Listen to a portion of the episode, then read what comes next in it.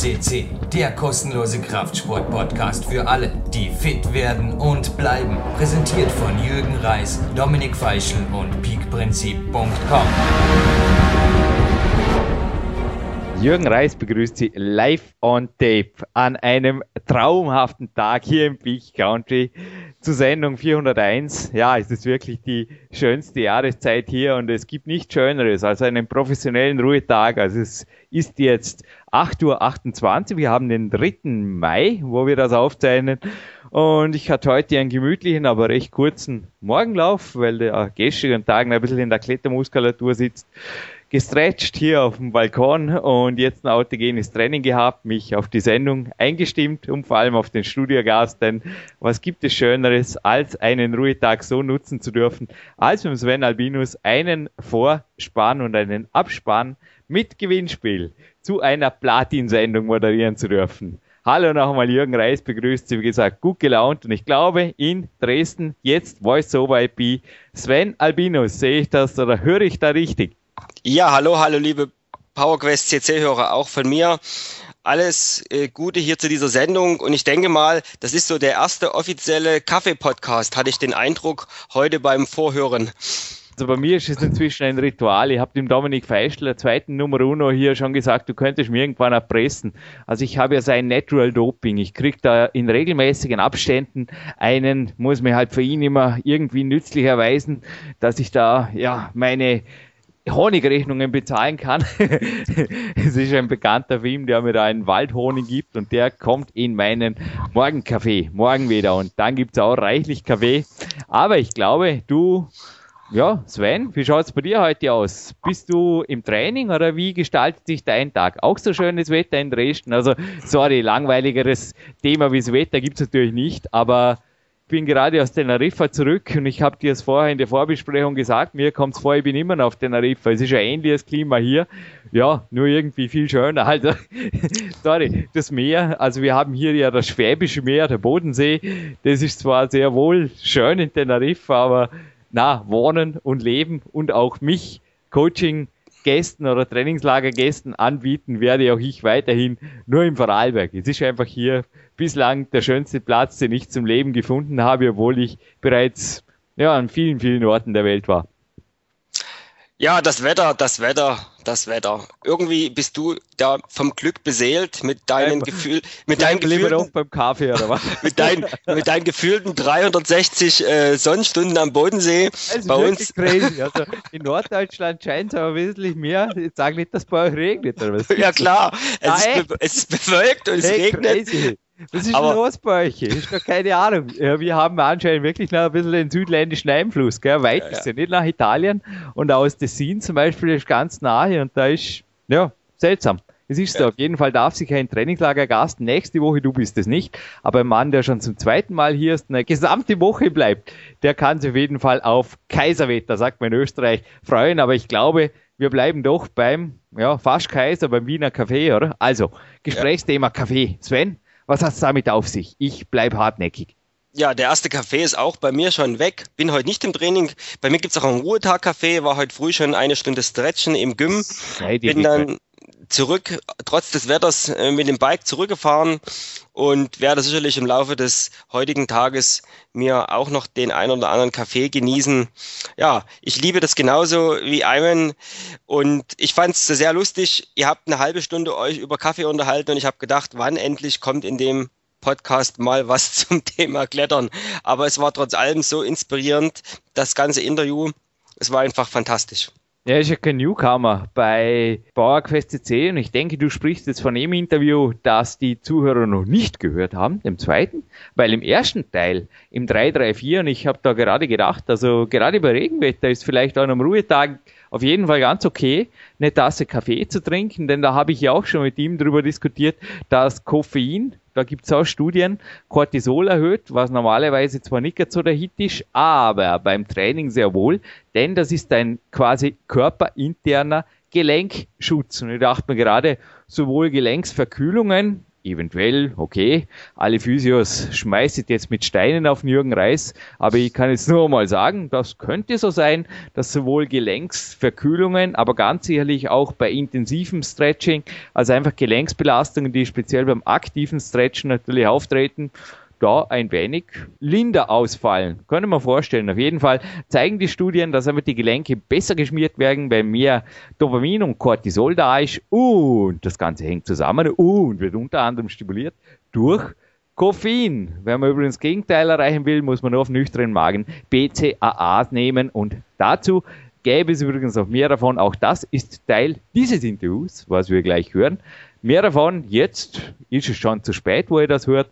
Nächste Woche ist ein Kämpfer der Seminar. Es gibt noch einmal eines dieses Jahr am 29. Juni und es gibt noch einmal eins. Das wird jetzt dieser Tage fixiert. Neue Ausschreibung ist eventuell jetzt, wo ihr das hört, schon im Internet. Es gibt noch einmal eins im Herbst. Also mein Team hat mich hier noch einmal zu einem Zusatztermin hat gesagt, du kannst danach wieder auf Teneriffa fliegen. Ja, im November gebe ich zu, ist in Big Count ja nicht immer so lustig. Da haue ich mich auf jeden Fall noch einmal in das Kletterparadies, das ich gefunden habe. Also ist dies, das Beste auf jeden Fall außerhalb von Peak Country. Peak Country bleibt das beste Trainings- und Kletterparadies, aber ist, ist Teneriffa eine tolle Szene, tolle Wände, tolle Trainingszentren.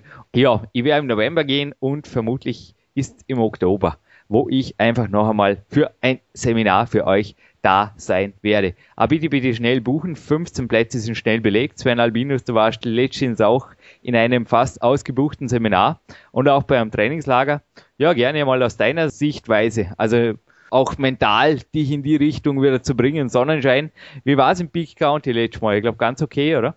Ja, absolut. Wie gesagt, äh, egal zu welcher Jahreszeit, Sonne scheint immer und es ist sehr inspirierend mit anderen teilweise Coaches von dir und auch Newcomern bei so einem Seminar zusammenzusitzen. Mir noch ganz wichtig jetzt bei deinen Ausführungen, wer uns jetzt zum ersten Mal hört oder erst neu bei PowerQuest CC ist, wir haben über Koffein gesprochen, du hast einen kurzen Crashkurs gegeben. Mir ist ganz wichtig, es gibt einen Special Koffein-Podcast auf PowerQuest CC. Du wirst natürlich, Jürgen, die Nummer parat haben. Ich habe sie nicht. Aber ich wollte die Hörer nochmal drauf hinweisen, für alle, die mehr wissen wollen zum Thema Koffein bis ins letzte Detail, wann und wie ich es am besten als Sportsupplement einsetze. Einfach bei PowerQuest CC oder bei iTunes, was auch immer ihr nutzt, in die Suchmaske eingeben, Koffein und dann kommt ihr automatisch auf diesen super, super Podcast, der vor einiger Zeit aufgezeichnet wurde. Es sei denn, Jürgen, du hast sofort die Nummer parat, dann können wir die hier noch ergänzen. Ja, ist eine gute Frage. Ich scroll jetzt gerade runter. ah ja, ich habe es gefunden. Mit C hat sich das geschrieben. Wow. 232 weil ich wollte es gerade sagen, das ist natürlich schon ein netter Überfall. Jetzt könnten auch wollten das spielen. Also Jürgen Reis hat natürlich 401 Teaser im Kopf mit den Nummern. Also das wäre wirklich, da bin ich dann Supermind, Mastermind oder was. Also 232 ist auf jeden Fall eine meiner Lieblingssendungen, damals mit Mark Dorning aufgezeichnet, des Supplemente Specials, weil da schwärme ich natürlich in den größten Tönen und mit mir auch einige Spezialisten über die Vorzüge des Cafés. Und auch für alle, die uns zum ersten Mal hören, ja, hallo bei PowerQuest.cc und am gegenüberen Ende der Voice-over-IP-Verbindung ist übrigens ein Wettkampfkletterer und ein, ich glaube, das hat er mit dem heutigen Studiogast auf jeden Fall gemeinsam, Lebensunternehmens, ich würde nicht sagen Lebensunternehmer Künstler, das kann man beim heutigen Studiogast sagen, beim Sven Albinus würde ich eher sagen Lebensunternehmer, Erfolgsmensch, weil Künstler ist bei mir immer nur so was, ich weiß nicht. Der Ivan ist für mich nicht so einsehbar, ja, schlägt ein bisschen die größeren Haken wie der Sven Albinus, möchte jetzt einfach mal sagen, eine Spur, was aber Spaß macht, vor allem in Interviews vielleicht auch Leute natürlich inspiriert, die schnell Ausreden suchen oder wo im Leben auch nicht immer allzu schnurgerade läuft. Aber das Sven Albinus ist für mich immer noch crazy. Also wenn der sagt, er kommt, dann kommt er und fährt oft mit einem Luxusauto vor, wo man dann die nächsten Tage verrät, wie das jetzt wieder irgendwie gegangen ist. Und dann arbeitet er hier oder er ist einfach sehr ein strukturierter Erfolgsmensch, der dennoch sich den Titel des Profikletterers, glaube ich, auf jeden Fall zumindest inoffiziell auf die Fahne schreiben darf, auf die Dresdner Fahne, weil da gehört auf jeden Fall, ja, Ob er auf Dresden gehört, weiß ich nicht langfristig. Ich glaube, er hat auch andere Ziele, er will auch mehr an die Sonne, aber auf jeden Fall gehört er ins Klettern rein, inzwischen seit mehreren Jahren. Er durfte sich steigern um zwei französische Grade und gehört auch seit Jahren in mein Big Elite A Coaching Team. Also da hat er einen Fixplatz. Und Sven, gerne noch zu deinen Ausführungen. Ich glaube, du hast dieses Jahr den 10. Grad anvisiert, warst jetzt in der Türkei, korrigier mich, und Siruana. nein, in Sirwana warst Siruana. du. Hast dort auch ein paar hochinteressante Leute beobachtet, die uns eventuell auch hier bei PowerQuest C noch zum, ah ja, genau, in der Türkei hat es geregnet, oder wie war das? Nein, in Arco hat es geregnet. In Arco hat es also. Aber, aber in, in, in Siruana hast du endlich die Sonne gefunden, oder? Da habe ich, endlich die, hab ich endlich die Sonne gefunden und nicht okay. nur das. Dort wurde ja dieses Jahr um Ostern Geschichte geschrieben. Mehr will ich mhm. dazu gar nicht verraten. Und da dabei gewesen zu sein, äh, ja, war einfach geil. Auf jeden Fall. Aus. ich möchte jetzt hier wirklich nicht indirekt Werbung machen, denn es gibt bei mir kein Refugio und übernachte bitte am Landessportzentrum Vorarlberg und da gibt es einen Camperin und nicht irgendwelches ich möchte es auf keinen Fall irgendwem, vor allem nicht dir, bei dir weiß ich auch nicht, das, das nicht, aber ja, zumindest passiven Drogenkonsum durchs reine Einatmen der Atemluft irgendwo nahelegen. Nein, das alles gibt es im Peak Country nicht. Aber schwere Klettertouren, schwerer denn je übrigens in der K1 Kletterhalle Dormien und vor allem mehr schwerer denn je. Also ich glaube, wir stehen im Tivoli inzwischen auch um nicht mehr viel nach gibt's hier. Und neben Sonnenschein werden es übrigens auch einige 100, wenn nicht sogar, ja, sind es 1000 Kilometer weniger weit nach Sirwana? Ich weiß es nicht. Du bist vermutlich sind, geflogen. Ja, oder? ja, es, nein, nein, wir sind ja über Arco gefahren. Wow, Arco, also zuerst bei mir vorbei, dann nach Arco und dann nach Sirwana. Was sind jetzt zweieinhalbtausend Kilometer? Das ist Ja, cool. so kommt ein, etwa hin. Ein Weg, oder? So circa. Ja, der Weg ist das Ziel. Ja, aber schöne, schöne Berge, schöne Landschaft. Ja, Absolut. Also, das Citretino ist ja wunderschön und dann rübergefahren. Über Mailand vermutlich, oder? Richtig, richtig. Gut, also wir sprechen jetzt, glaube ich, wirklich über andere Themen, den Autobahnmaut, Benzinrechnung. Also man hört, das muss ein erfolgreicher Unternehmer sein, denn ansonsten, ja, wäre jetzt das Konto ziemlich leer. Also ich hoffe, es ist auf jeden Fall noch ein Guthaben für deine Ziele hier im Peak County, beziehungsweise auch in Imst. Du willst schon mit mir gemeinsam die Weltcup-Touren im Sommer attackieren und so weiter. Davor eventuell schon mal vorbeikommen. Im Portemonnaie. Ist noch was übrig geblieben. Habe ich Glück gehabt.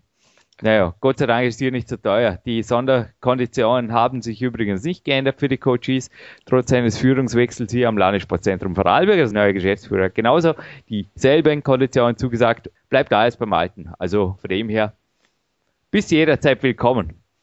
Aber Sven, was meinst du, sollen wir irgendwann diesen XL-Vorspann zum Hauptteil überleiten, beziehungsweise vorher hätten wir sogar eine Musik, denn Künstler trifft den heutigen Studiogast sehr wohl. Also ich weiß nicht, der macht echt so viel, da kann man einfach nicht sagen, der, der ist fokussiert auf irgendwas, aber dennoch klettert er verdammt stark. Also Kletterbotschafter, US-Kletterbotschafter wurde er schon genannt. Der hat also sehr wohl in den oberen Schwierigkeitsgraden, speziell im Bouldern, einiges gemacht. Ihr könnt es gern selber über den Ivan Green recherchieren. Es war auch der erste Podcast natürlich sehr faktengeladen, wobei ich ihn genau hinterfragt habe. Also hättest du ihm übrigens ja, können wir im Abspann darüber sprechen, über die Aktion direkt. Aber ich würde sagen, soll man sagen, Aktion direkt mit Musik in Hauptteil, jetzt aber gleich ins kalte Wasser oder so ähnlich. Lassen wir Ivan zu Wort kommen. Ah, und quatschen hinterher. Also, Musik, Ivan Green, viel Spaß. Liebe Zuhörer, umschalten auf Englisch und los geht's. May the crush be with you. So much hate, so hard to live in. So much taken, so little given. So much faking, so little real thing. So much rage and so little healing. Sorry trees, no soil to grow in. Sorry wildlife, no place you're going. Sorry kids, no earth to live in. Oh, Father, this can't be forgiven. Father, this can't be forgiven. But I won't shut down. Shut down. No, I won't shut down. Shut down. No, I won't shut down. No, I won't. We're cut the size of houses. We do more construction now. Eat up all the ancient sunlight. Shit out Earth's destruction. These fancy looking eco terrorists. They ride around, they wave their fists. Look what I've got. Look what I've got. Look what I've got. Look what I've got. but I won't shut down. Shut down. I won't shut down. Shut down.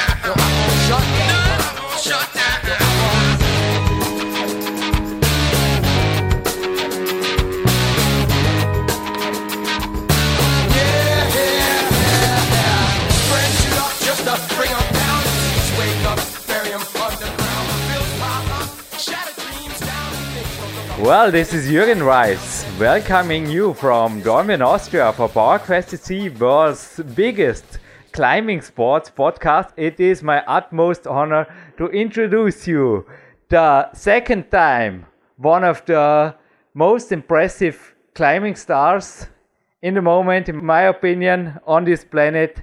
It's Platin Podcast 401 with Ivan Greene, and we already had his music in front of the podcast, and now we are listening to him. Hello, Ivan in New York. Yeah. Good morning. Good evening. How's it going, man? Yeah, yeah, here is good afternoon. Well, afterwards, I will go to the swimming pool and just coming back from one of the integral parts of my life in the moment, some therapy for my knee. How are you doing? I mean, maybe we can start this podcast, Ivan, with a serious thing. Afterwards, we will cover the easier topics, but a knee injury also destroyed your plans when it came to one of the highlights in 2011, wasn't it? Uh, yep. Knee surgery, not just a knee injury, but the whole. I had to have a pretty bad surgery last fall. I don't know. I don't know what's going on with your knee. Do you have a, a surgery, or do you just have an injury at the moment? I really prayed for two weeks now, and I think I will get away without the surgery. I can say right now, woo! It's a yeah. Today in the morning, I woke up and I thought, okay, if I can use the knee like this, I think 99.99% is to stay away from the surgery. But for you, it's also best. It's also it's gone with the surgery and it's went into a good way, wasn't it? Yeah. Uh, I mean, for me, the surgery revealed a little bit more of an injury than I had went into the surgery thinking. The doctor said when he went into my knee, he found out there was more damage than he had originally uh, anticipated. So therefore, the news wasn't good after surgery. The news was bad. Uh, the craziest thing was apparently, um, you know, by doing parkour. You know, I, I think I mentioned that I was doing parkour a lot, right? Yeah, last time you mentioned you were just injured your knee by doing parkour. I mean, I listened to your 334 podcast several times. I can really say it was parkour that destroyed. And now you did it again, or what? No, no, no. It's just uh, it was that it, you know it really did destroy not the parkour, but the fact that I was doing parkour with a, a knee injury. The meniscus was really destroyed, so therefore the bone was hitting on the other bone and then creating all these uh, bone fragments that were tearing up my ACL. So it was just a mess. But uh, the good news is, you know, uh, my leg has become skinnier, so it's easier to carry around when I'm climbing overhanging stuff. So that's the good news. it uh, isn't so good for parkour, but I've been able to, you know, rehabilitate it and uh, climb probably this winter.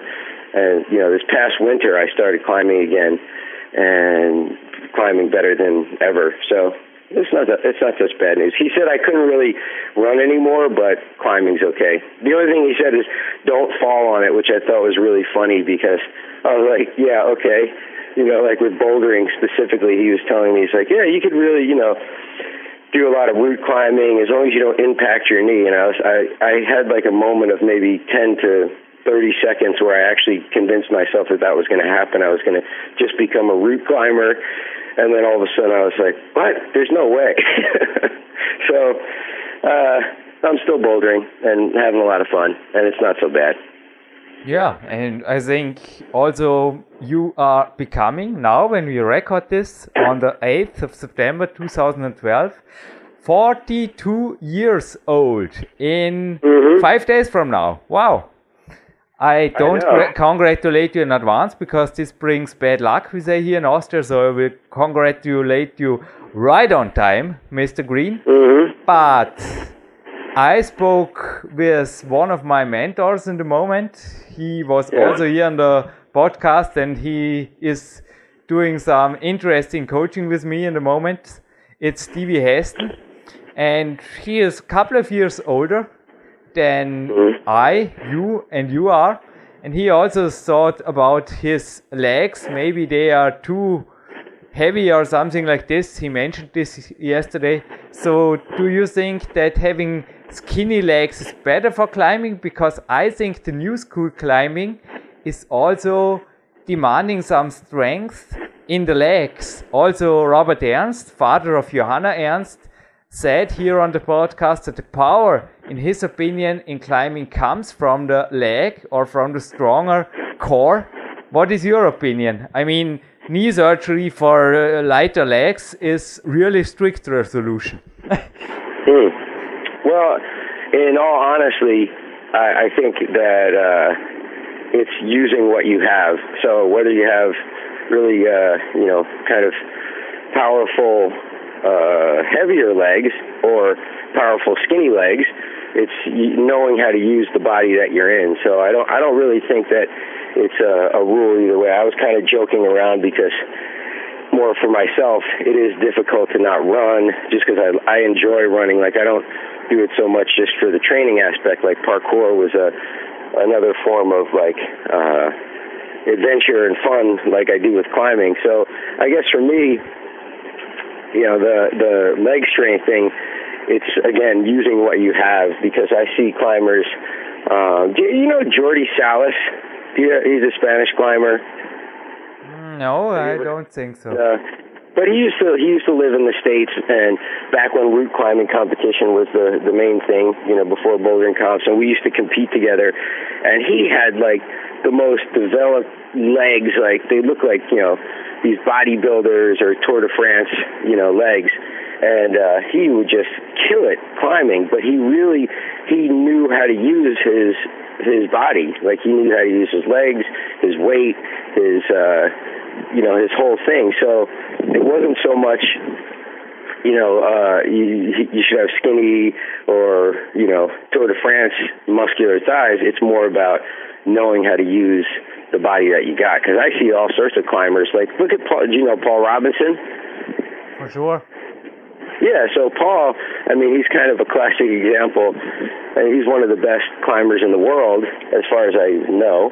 Yes. Um, in terms of bouldering and stuff. And he doesn't, you know, if I introduced him to a friend of mine here in New York City, which I so often do with, with climbers, other pro climbers, I'm like, out at a club, I'm like, hey, this is my friend, you know, Dave Graham or, you know, Paul Robinson. And they're like, oh, cool. And I'm like, yeah, that dude's a badass climber. And they're like, what are you talking about?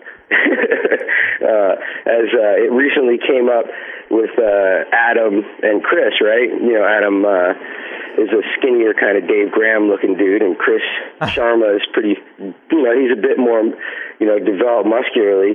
And you can see there, it's just Adam uses what he has. I mean, he's a fast, like, um, you know, momentum style climber, and Chris has a different structure. So it's I think, consistent where people really use what they have. Or these women climbers, I hate to just talk about dudes who are climbers, but like look at some of the different women. You look at Alex Puccio. Have you ever heard of her? She's an American competitive climber. No, but I was I think in she just won. She just won a big Sasha DiGiulian, who is also, I think, an example of a more skinny woman, and she is also, yeah. I think, doing really well, also looking really healthy. Yeah, she's Sasha is a good example in juxtaposed to um, Alex Puccio. Alex Puccio looks like a gymnast. I mean, she's built like a, a you know a brick. You know, she's solid. She's got muscles. I think she's even got more muscles than her boyfriend. And she climbs. She uses her body amazing. She knows exactly how to use her body. Same thing with Sasha. So again, I think you know the whole. I think it's cool, like the old traditional style of uh, like if you were going to draw a cartoon figure of a, a rock climbers, they'd look like these, uh, you know, big upper bodies, like you know hulking shoulders and you know big backs and forearms, and then these skinny little like uh, as they used to compare them to these like French climbers. I don't know if you remember years ago, back in like the 1800s when we were climbing, or when we started. Uh, do you remember uh, what was it, uh, Gilbert Tribout? No, I missed him. He was before I was ah. climbing, For, but just uh, ah, five, three or four years. he was the one. I, I'm pretty sure it was either him or Didier Raboutou who said um, they don't like to hike up hills because it makes their legs too big for climbing. And everybody took that and was like, "Oh shit, you know, you really you can't have any leg muscles." So, uh, but I think it was more of a joke, and it's not really uh, applicable. And God only knows, you know, somebody with uh, a good sense of movement, really strong core. But the hand strength, it's like depending on what you're doing, of course. Like, look, if you're going to go out and climb a 2,000 or a thousand or you know whatever foot um, cliff, and you don't have endurance in your forearms, your whole body, and you're somebody who's used to bouldering on stuff that's like this steep overhanging, maybe 10 to 15 seconds you're on a, on a climb of power, and you go out and try to climb for you know eight to ten hours one day on a on a huge multi pitch, you're going to just die because it's just a different form of work. You know, it's like so I think it's really again specific to what we're what our goals are, what our um, you know how we're training. For me lately, I've just been training on a really steep wall just to get my finger power super strong because that's all I'm interested in right now is doing the hardest moves that I could do or the hardest movements so like I can go out and send all my projects this fall, right? So I'm not really doing any endurance climbing. I'm not really doing any kind of uh, vertical type training, or uh, everything I'm doing is super steep and gymnastic. And therefore, my legs, the strength of my legs, yeah, it is a lot of core, and the strength of my legs is primarily digging into things on a steep wall, which, you know, the the kinesiology, the movement is a lot in your hamstrings, right? So, you know, because you're pulling with your hamstrings and your lower back so that kind of movement, I think, is going to develop my leg strength in a certain way, but it certainly isn't going to put uh, you know 50 extra pounds on my legs because it's not that kind of it's not that kind of strength. Yeah, so. I think I'm absolutely in your opinion, and I mean also. Johanna Ernst, she proves that it is possible to climb with not a really low extreme low body weight, and you said in the last podcast that you are five foot six tall and 135 pounds. So in our measurements here in Europe, we calculated that's 168, so one meter and 68 centimeter, and about 62 and a half kilo. Did you kept this weight, or did you lost one kilo from your legs, or two pounds, or I think you know what's bizarre is I think uh, I'm almost the exact same weight. Yeah. Uh, it might have transferred a little bit. You know, some of it might have moved up to my shoulders, uh, and some yeah. of or into my pudge knuckles. You know, into my fingers. Yeah. But uh, yeah, I mean, a couple of people have commented just because I'm not running or doing much leg exercise at all because of my knee and a little bit of laziness. To be honest, I I don't know if you have this experience, but like to go do the rehabilitation exercise, like sit in the gym and do leg things for my knee. Like I have such a bad, um, you know, uh, commitment to it. So, you know, like if I, yeah, if I went to the gym and did all those leg exercises, like the doctor told me, like, you know, squats and leg extensions and leg curls, yeah, maybe my legs would be more muscular, but a couple of friends of mine have been like, "Oh man, you're, what happened? To you like your legs got skinnier." I'm like, "Well, I barely do any kind of leg exercise." So, um, uh, but I'm still the same weight. I maybe the proportions are a little bit different, but I was surprised too. Like I had to take a while, like months off of training altogether to build my cafe. So I was so focused on just working and doing construction work, like building my cafe and you know the bar and the floors and the roof and all this kind of stuff that I was I was surprised when I came back from that that I was still strong just by the only type of training I was doing was on a I can send you pictures but I built this like steep bouldering wall um you know, in my apartment, and all I was doing was doing that kind of training. And I went out bouldering, and it was I did all the moves on a very long term project. So I was surprised. I was like, oh, okay. Well, you know, the the sport specific training, like really just keeping my hands in shape and my body, you know, in general fitness, I was able to go out and climb, um, get on stuff that I was like never able to do before. By the way, I think I came up with the perfect angle for a bouldering wall, for like a home wall. Wow. You have to send mm-hmm. us some picture, and I will maybe a picture with Ivan in the middle, it moving on the boulder wall if possible, and I will put it into the gallery here. We have a picture gallery on PowerQuest to see. Also, other famous climbers have sent us pictures who I was able to interview. So please, please send it, okay? Mm-hmm. But I really see now a we have a name. We have a name for the wall. It's called the muscle the muscle, yeah, and the muscle I also see because you just mentioned that maybe some of your leg muscles moved up to your shoulder, and this was exactly what I thought when I was looking. I think it's one of the newer picture of yours. It's on the um, Edelrid homepage, so there is an athletes team, and you are part of mm-hmm. it. And yeah. well, it's really crazy. And what yeah. is also mentioned there is your goals. Maybe we can cover this just in the middle of the part of this podcast. You wrote there, I have too many goals for this yeah. small homepage because it's only, I think, a limited character number here. They keep it quick and short, and this is the way the internet works. But I think the way your life works is still huge and unimaginable creative, isn't it? Yeah, very much creative. I mean, I I am one of the uh, crazies that if I'm not being creative, I generally get kind of depressed. Like if there's not a momentum in my in my life or in life in general for me, I kind of get I'm not as captivated. I love whether it's art. I mean, I I'll have to send you some pictures of the cafe that I designed and or creating some new apparel. Um, like I'm doing a whole new line of Fudge Knuckles clothing right now, and we're even starting to create um, these kind of uh, flasks, you know, like where people put liquor into these little bottles, but instead of liquor, I'm putting this uh, concentrate of our coffee, of our Fudge Knuckles coffee, so that it's like a natural energy drink.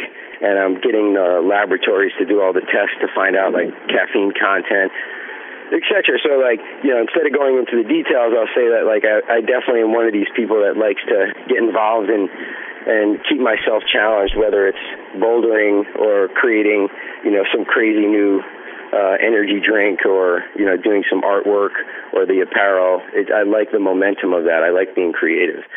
Um, but I think that again, it's just something that that's very much like where I feel satisfied in life when I'm producing and and create. Even with bouldering and climbing, right? It's like for me, it's nice to go out and of course you know go to new areas and do problems that people have done and do the classics. But there's nothing more. Uh, I'm in love with and going to areas that haven't been developed and seeking out new lines and like that whole process for me is like the shit. so Hey Ivan, aren't you still sponsored by Red Bull? I just thought about it. Maybe they can distribute your drink and I can buy it here in Austria and enjoy. Uh, this is cool, isn't it? Uh, Ivan Greene Red Bull Energy Booster or something like this. well, I have to say, uh, you know, uh, I actually I actually left Red Bull to do my own thing, which, um, you know, part of that for me was uh, first of all, I just want to express gratitude because I think any opportunity to be sponsored, somebody to help me climb, like those guys were awesome. But for me, there was a couple things written. Like I remember uh, Josh wrote an article where he mentioned how much coffee I drink, or uh, a couple people used to comment on how much coffee I, you know, how much I'm into coffee. So Red Bull wasn't so happy about that. But um, you know, I just wanted to go on my own. I wanted to create my own thing and my flavor isn't you know isn't Red Bull. It's it's coffee. So when I I don't know if I told you this, but when I first started Fudge Knuckles, my whole idea was to do an energy drink out of coffee. You know, like natural caffeine and use different uh, concentrates of coffee. But then I started roasting the beans, and then that took me into a whole direction of learning how to roast and really master the process of creating a good tasting coffee. Now, shoot, over a year later, I'm back to the whole pursuit of doing coffee uh, energy drinks, and I think we've got pretty good. I'll have to send you some samples. Right now, like I said, we're having the lab do all these tests on our drinks to make sure that like you know, if we're saying, hey, it's got three times the caffeine, we want to make sure it's got three times the caffeine, or uh, if it's got um, this kind of uh, acid level, because a lot of the these energy drinks have a tremendous amount of acid, so it fucks up your stomach. excuse me, it messes up your stomach, right? So you know, people are drinking these uh, energy drinks, and it's like burning holes in your stomach, and not so good for your your health overall. But it gives you a quick lift. And our idea with the coffee was to, to do a method of brewing that reduces the acid so that when you're drinking it, it doesn't really mess up your stomach, but it's just giving you a nice taste and, of course, the boost. So even to the beans that we're using, they're, you know, the highest caffeinated beans, and we're doing a process to them that takes the caffeine out but doesn't take the acid. So anyway, I could just keep. Going. Once I start talking about coffee, dude, it's like it's over. I could. It's like probably like you. I'm a mad scientist. You know, I start getting into it. So I know we also Red, covered Red Bull for me. We also covered plenty minutes of the last podcast about coffee and caffeine. So all the listeners who haven't listened to podcast 334 Platin, just go to the PowerQuest CC search function. It's this with this little scope on the left side of the German homepage. And well, have fun with Jürgen and Ivan's and my offer is still up, Ivan. If you need me, you know, about studies connecting caffeine with joint protections and stuff like this, just let me know. I mean, I'm like you. I have the original quote you just mentioned that is published by a friend of yours on the internet that you are coffee obsessed, and I can say I am coffee obsessed too even though sometimes from time to time a Red Bull is all right, but I am looking forward to receive your samples. And anyway, I mean, we can exchange. I was just looking around here. I will send you some presents, a PowerQuest CC t-shirt, as well as one of my DVDs. I made a DVD in between. The Peak Days DVD will be sent to New York, America, Mr. Greene, okay? Wow. All wow. right. All right. It's the least I can do. Nobody, I mean, nobody sends me DVDs. I want, I want, I'm ready for a new DVD. Yeah. By I the way, I wanted to mention that uh, I set up my cafe so that uh, people, you know, of course, people come in here. We're in, you know, a very um, kind of cool place in in Brooklyn, New York, and people come in all the time. They're like, "What the hell is pudge knuckles? What does this mean? These pudge knuckles?" And the cool thing for me is always telling people about rock climbing and how your fingers get swollen up, and and uh, it's kind of cool because so many people now are receptive to like oh that's cool like rock climbing they know about it they you know their friends go to a gym or you know their friends are into rock climbing or they want to try it so one of the things I wanted to mention with Pudge Knuckles that brings me a lot of you know fulfillment or a sense of like pride is like bringing climbing like, into the into the mainstream because everybody drinks coffee it's not just like um you know obviously if i was producing climbing chalk or climbing holds it's not something that i'd sell you know, to the masses here in New York City. It's a very specific thing, but everybody drinks coffee, so it's kind of a cool way for people to hear about it, or they go, "Oh, okay, this must be some strong ass coffee." If this like climber, you know, is into it, and um, I always talk about how the the reason for me getting into coffee is like everywhere I went in the world, every traveling experience, like from France to Italy to Germany to Scandinavia to California, all the climbers that I met up with were into coffee.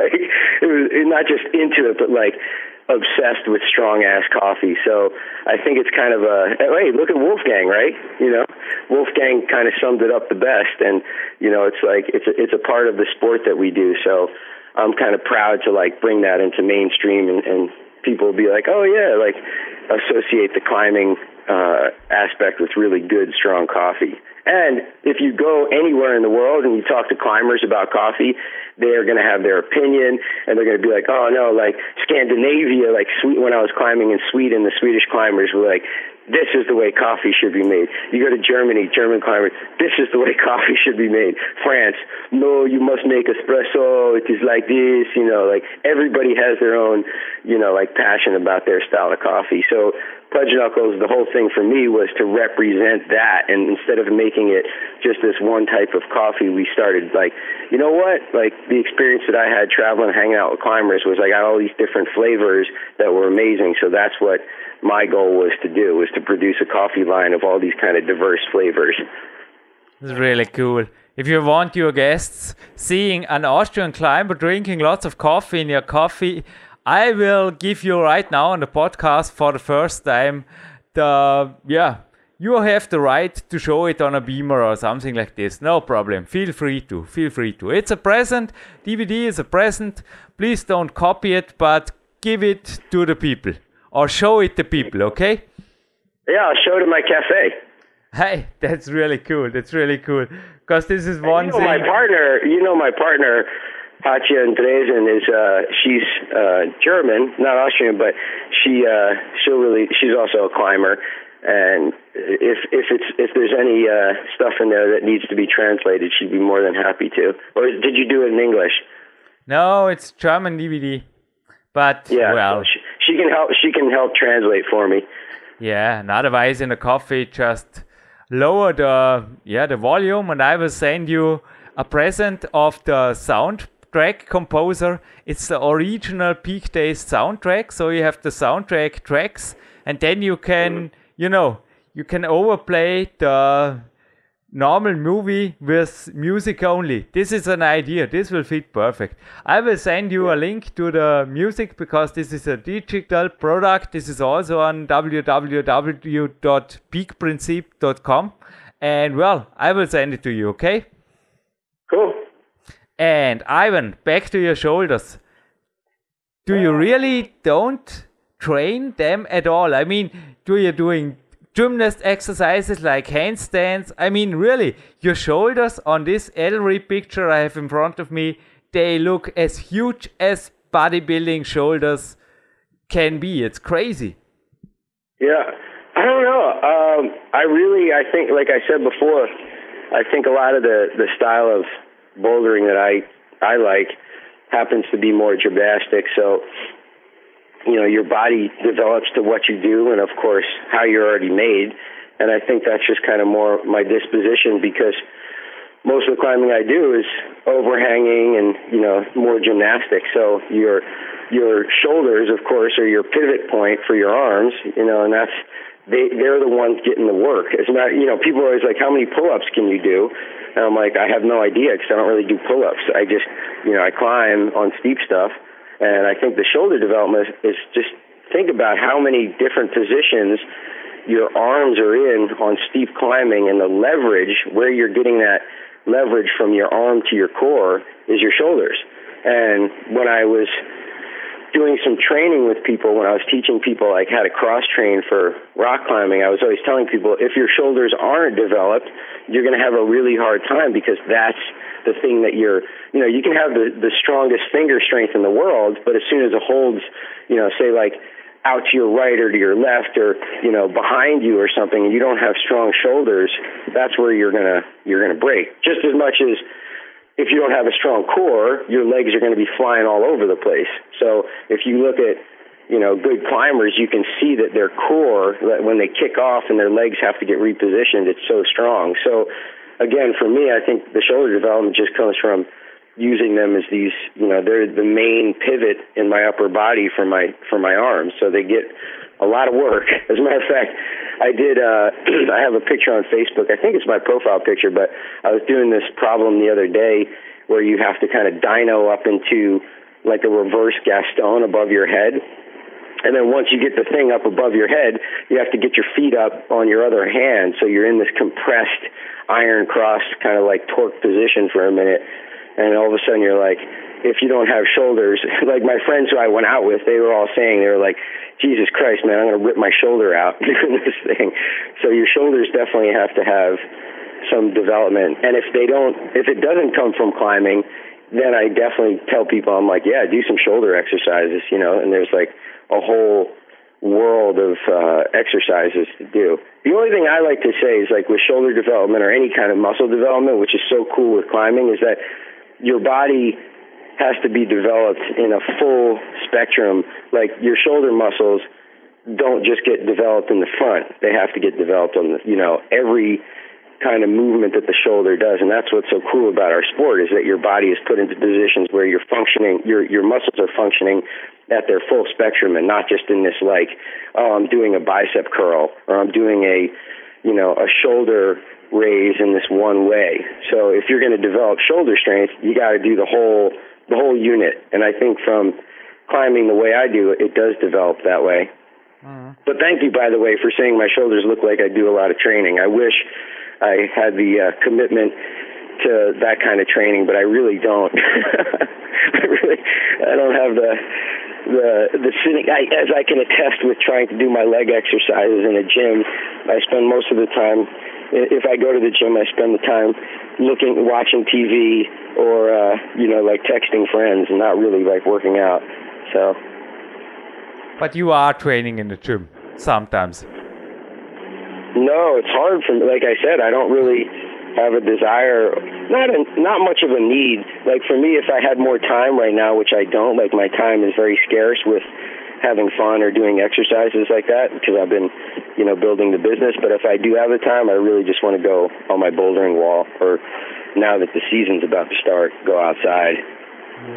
Yeah, maybe you can send us this picture. I will make like on the last podcast a collage, and my team will also put it on the Facebook fan page of PowerQuest CC. Good idea, Ivan? I have a lot of new developments. The one thing I was going to say with the goals and like talking a little bit about, you know, this year for myself. So last winter, um, we had a pretty mild winter here in New York, and I found all these new areas. So here in the Gunks. So this this fall season, um, is kind of cleaning up a lot of the projects. We found so many amazing projects. So this year for me is like all about creating, you know, doing these new lines and being strong enough to to do kind of a new level of climbing and uh, you know start do, putting up a whole bunch of like V14s here in the gunks as opposed to this is not re- we haven't really transcended that level a lot so. Uh-huh. Sounds great. I mean, V14 is when I watch here on the boulder scale. Oh, I don't have this in front of me. I just have the normal US scale. But maybe one critical question, if you allow. I mean, 514D. This is the lead scale, you know.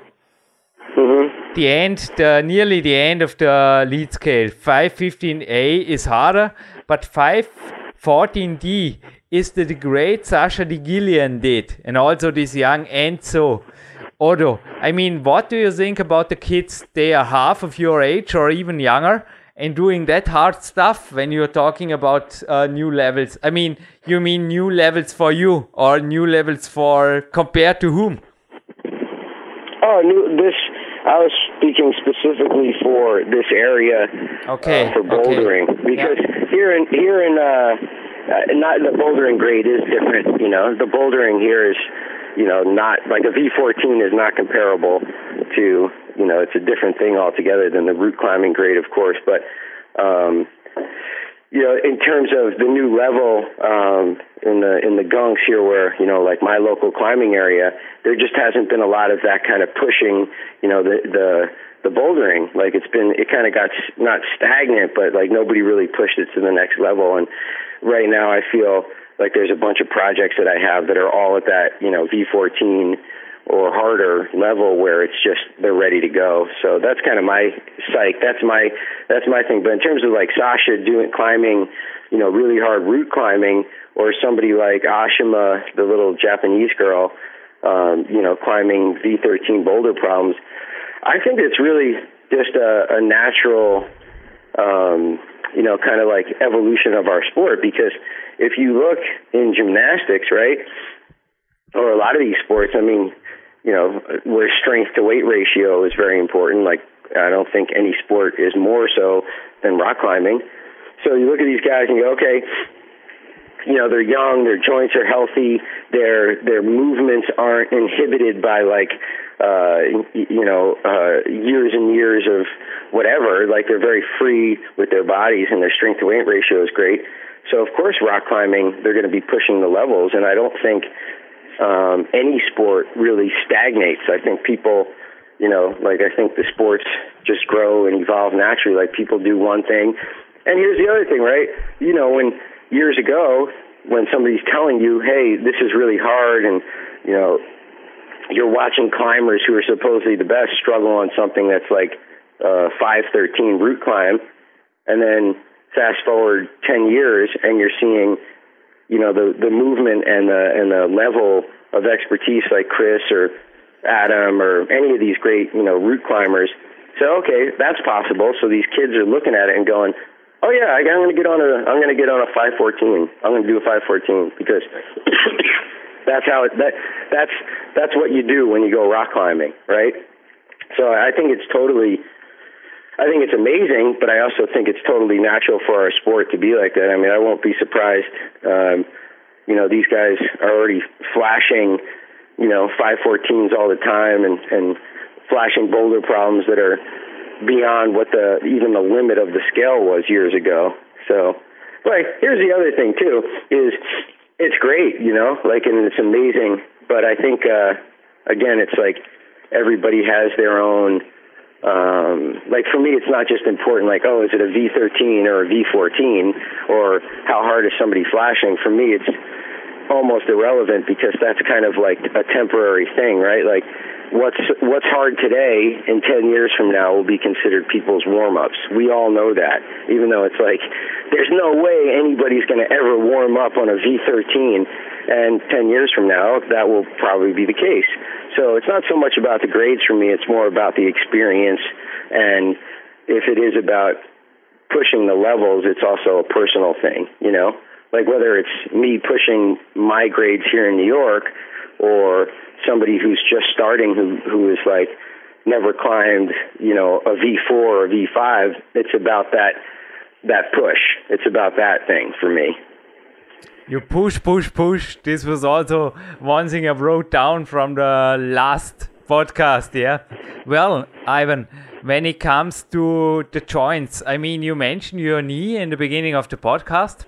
And you uh. also mentioned some other injuries you had in the past, in the last show. So, when it comes to training in the moment, when you were talking about the shoulders and the athletic problems, the gymnast style problems, would you say that you use bigger holds, not focusing so much on finger power? Or how would you describe in a easy way to understand for the listeners how do you train on your boulder wall to make you strong to be fit enough for the next level? Uh, that's a very good question because I I actually choose uh, unconsciously, meaning like naturally I just do this all the time, which is constantly try to figure out worse holds for myself to grab and harder movements to try. That's the exploration. That's the adventure um, that's the excitement for me for climbing. So like, I literally last night when I was training on my bouldering wall, there's this pretty decent sized foothold that I always use, you know, for flagging or you know, you. It's always kind of like that go to foothold where I'm like, shit, if I can get my foot on that, I'll probably be able to hold on to these other holds with my hands, right? So last night I just started using as a handhold instead of just a foothold and I was like, oh shit, I can use this as a handhold. That's good. Like my, you know, it's like, so that kind of thing where I'm constantly changing it and like seeing, can I actually hold on to this thing? you know, like that for me is still very much um, part of it. N- not at all. Uh, I'm just going to grab big holds because my joints hurt. Um, as a matter of fact, my hand joint, my fingers are feeling pretty good. Um, and it was just, you know, the knee injury just kind of sucked because it was uh, a destruction of that, you know, that the meniscus and the ACL. But the rest of me feels really good. So yeah, I, I like to grab onto the worst possible holds.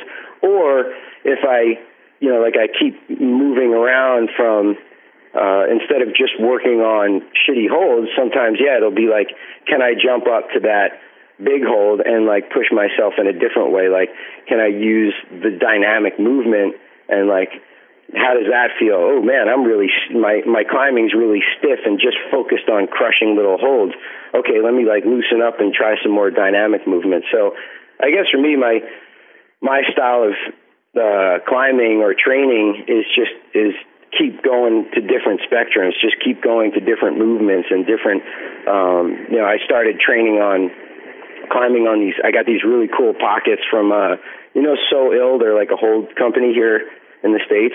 So I got these really cool pockets, and I set up like different projects on the pockets here because I love pocket climbing. You know, so I'll do those, and then my fingers will get worn down and feel like they're about to explode, and then I'll start climbing on slopers. So, or I'll try like a crazy Gaston move. You know, like again, diversity is the key, and and pushing. Like a lot of people I know are really good on crimpers on really small holds, so that's all they ever do because they feel, you know, it's kind of like when you do something you're really good at, you're like, yeah, I'm strong. And it's like, okay, well, try this pocket move or try this sloper move. No, I, I, I hate pockets. I hate slopers. Why do you hate them? Well, it's generally because you suck on them. you know, like most people, oh, I, I hate pockets because they're not so good on pockets. You know, so yeah, mix it up. Do do like you know challenge new shit. You know, like I'm short. I'm not a particularly tall climber, so for me a big challenge for me is to do like big moves and like you know doing moves that I'm like at my full extension and like learning how to climb that way. You know, instead of just grabbing onto to the holds, focus on like giant you know sweeping movements. So yeah. Do you have any systems behind? I mean, there are guys who boulder like projecting in the nature, you know, they create the boulder problem and try it for two or three hours with good breaks in between, coffee breaks, and the other sit there with the stopwatch. I mean, I don't know if you have seen the video of Bugs Usobiaga maybe or something like this. I mean, everything is really sophisticated and every move is counted and it all comes back to a training plan and everything is perfect. So, what is your way? How long do you spend on the wall and how do you structure your workout? Well, honestly, I wish in some ways I had that flexibility to just focus on all of that.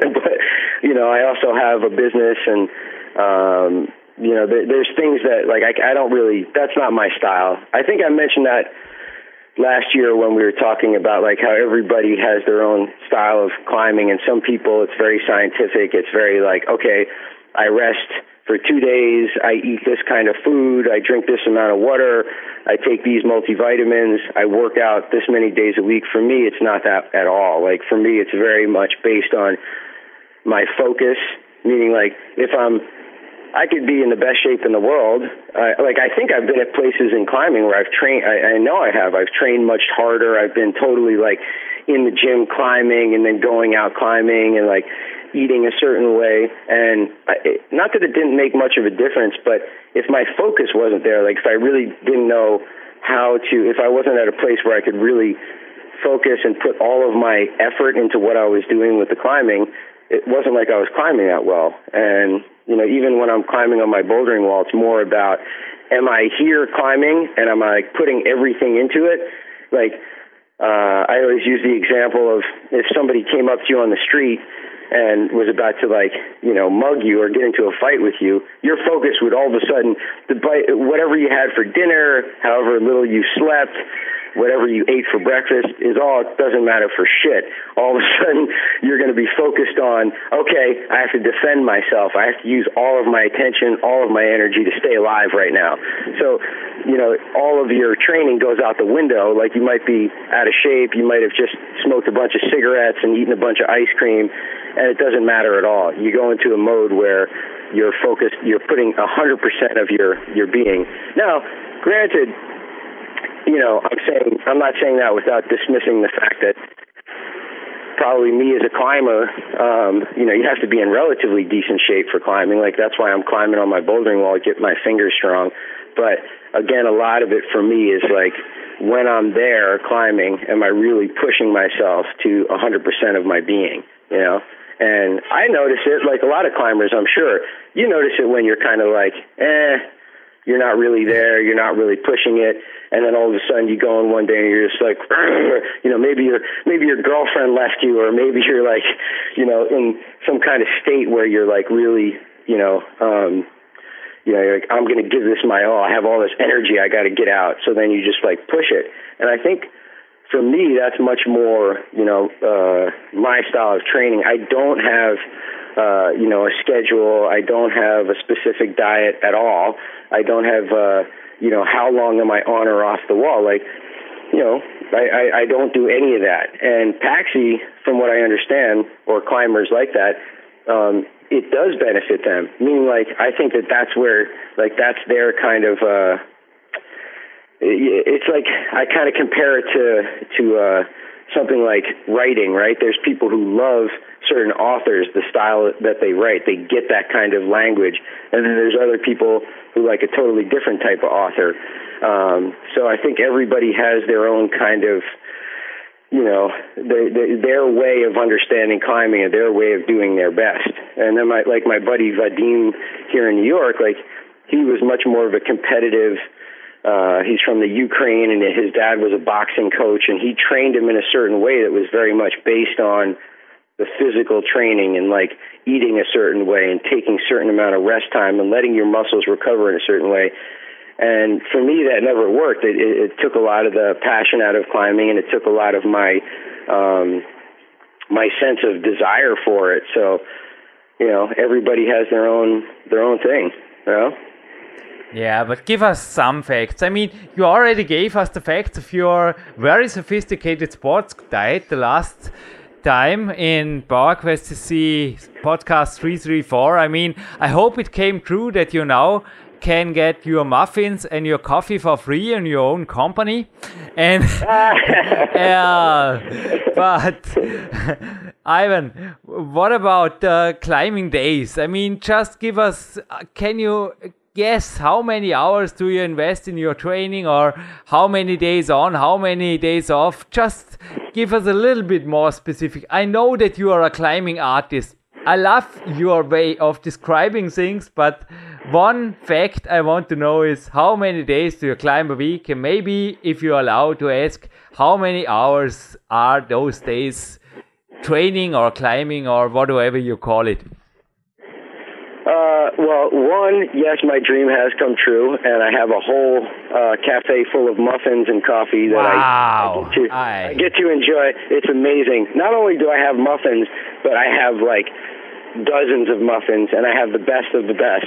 So it's really yeah. It's and now I have like not just muffins, but croissants, and it's a whole pastry uh, concert at my cafe every day. It's great. Uh, but in terms of how much like really how much time do I put into climbing? I, I it's right now it's pretty lean, man, because I just opened up my coffee shop, so I'm probably bouldering uh maybe 4 hours a week, you know, like an hour and you know, when I come out to Boulder, it's probably for an hour or two. Um you know, maybe at the most it's going to be five, six hours a week right now because I, I really don't have a lot of time.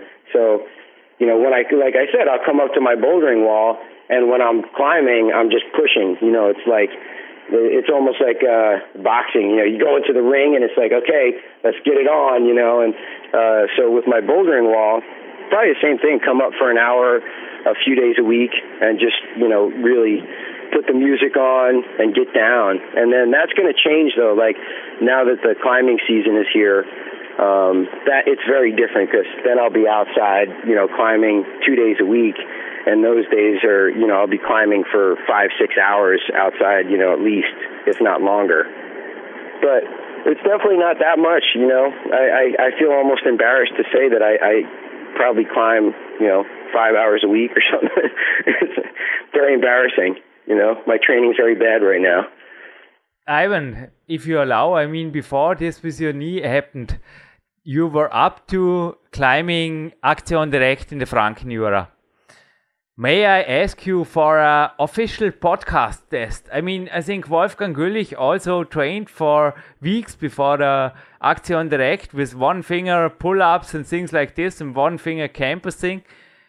Can you mm-hmm. tell us how many one arm chin ups were you able to do or give us some impressive exercise or some impressive number or a hard boulder you did before the Action Direct? Because it's for me I mean it don't mean that you have to do a one finger pull up to climb the Action Direct but how do you feel? This is a question that is maybe also your style of answering it how do you mm-hmm. feel that you are ready for a really hard route like the Action Direct because I believed you I listened to the podcast several times and it all made sense. And also your, I mean, the things you're bouldering, they're pretty hard and the Action Direct is a hard route, but how can you be so sure that you can make it when you fly over? I mean, do you do it again? Maybe yes, huh? Yeah, yeah. So uh, I call it the crush. I don't know if you if it translates uh, translate, but like the ability to crush something, like you know, like, and I call so with, with me, I feel like I have all of a sudden, you know, this feeling in my hands and my body where I can just crush, and that to me, so like whether it's uh, something like Action Direct where it's pockets and like monos, you know, my hands and my body feels like I can literally hold on to anything, and I think a lot of climbers probably, especially if you've had some good climbing days, you know what that feeling of having the crush is, where you you're like, holy shit, I can just hold on to anything. So part of you know my training on my bouldering wall. Um, again, I, I don't like I, I I have such a hard time with the word training because for me it's really just climbing and having fun. Like I definitely have fun when I'm holding on to the nastiest little hold, so it doesn't feel like training. It feels more like this is what I want to do. Um, but just using the kind of reference of like training, when I'm training on these small holds, I can feel my hands start to turn into like these uh, these machines, like these you know these vice grips. The crush starts taking over. So. Um, funny you mentioned the action direct thing because the wall that I I built and I put these pockets on was was with that vision of like not having much for my feet like I have really uh, you know, small jibs. Do you guys call them jibs, like little footholds that you put on your your bouldering wall? Yeah, yeah, yeah. I mean, yeah. I can really feel into this crush because 48 hours before this knee injury happened two weeks ago, Ivan, I was in the boulder room, and I mean, it was 72 hours away of the competition of the Rockmaster in Arco. I was able to crush nearly all of my boulders in a boulder room which I was not able yeah. to do the whole season. So I can really say what Ivan is saying is 100% sophisticated. True, it is sport sophistication. It is, yeah, it is not just a mental thing. It is really that you give the energy in it and then you you crush it. You crush it. Yeah, and and that feeling is is what I'm. That's to me like when I know more than you know the specifics of diet or how many hours. It's like you still your body starts to have that feeling of being able to crush, and I think that to me um, is based on everybody's individual. Uh, you know, like where that sits for everybody is different. Like to be able to crush uh, some long sport route in you know Spain or you know the south of France or something is very different than being able to hold on to one finger pockets on Action Direct, and we all know that. So like, you know, for me, if I got on a really long endurance route right now, I would probably suck, you know. But because it's more about my my you know fast twitch power.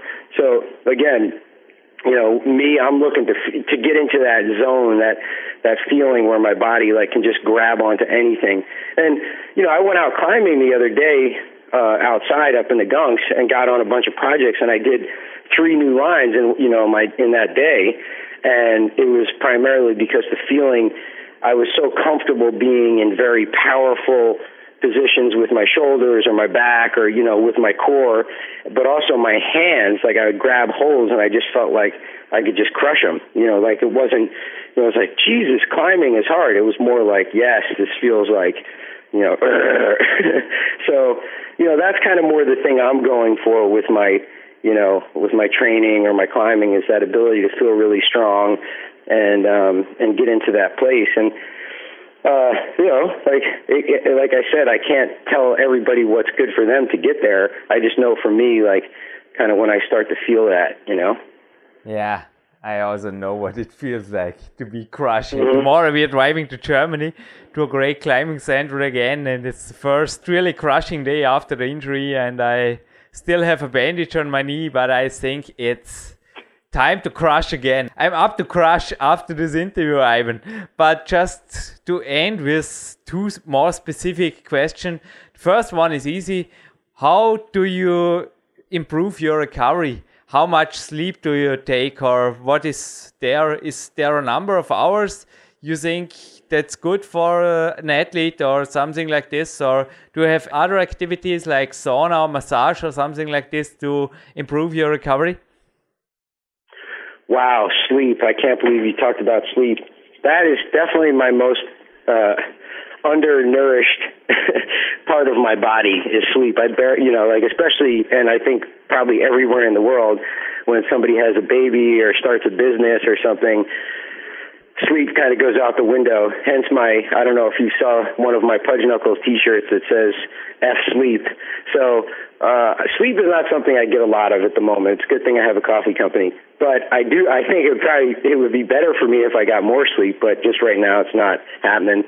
Um, but uh, in terms of the the rest of the stuff, I mean, whew, you know, maximum amount, all this stuff. I mean, I don't, I don't know. I don't study, you know, that particular aspect of climbing. But I think for everybody who is out there listening to the podcast I think that people know what's like if they really listen, they know what's right for themselves and their bodies and their and their training, and um, I think that more more than likely it's uh, it's something that is an individual kind of journey. Like for me, I'm not so caught up, nor can I be caught up in something like sleep. Hey, look, I'm turning 42 next week, right?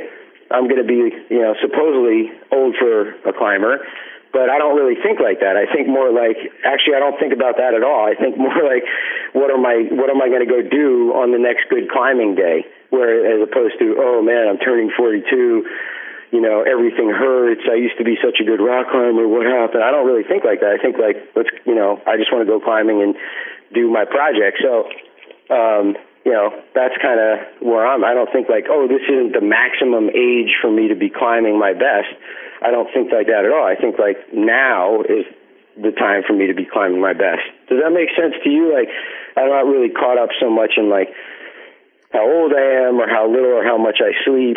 Um, it's more about like being excited about you know the things that I want to do even though we are different in some kinds, I'm more on the yeah. sophisticated side. We have the one thing in common, and I think this is our passion of living and wake up and live. This is one thing I will make tomorrow again, and I hope I don't get your uh, music taste into another direction or something like this. But I was there live in Stuttgart. Bon Jovi was playing the Crush tour, and now I know which live concert because I have the DVD here will get me pushed tomorrow because I love also his song I Sleep When I'm Dead, even though I'm not practicing it, but it's cool. It will push me. Now I have the choice already made into the next level of my preparation for the next season. And this interview really made it perfect. And I think I will myself listen to it several times again. And one last question is missing. Mr. Ivan Greene, please give us your thanks to everyone who deserves it and also the home pages where people can learn more about you, your products, your coffee. Feel free to make one or two or three minutes of marketing for you and the things you are doing because you are great, Ivan. Uh, thanks, man. Uh, well, First, I wanted to sum up what I was saying. Just listening to your your inspiration and you know seeing pictures of you on Facebook where I'm like Jesus Christ this dude is really in shape. He's so cut.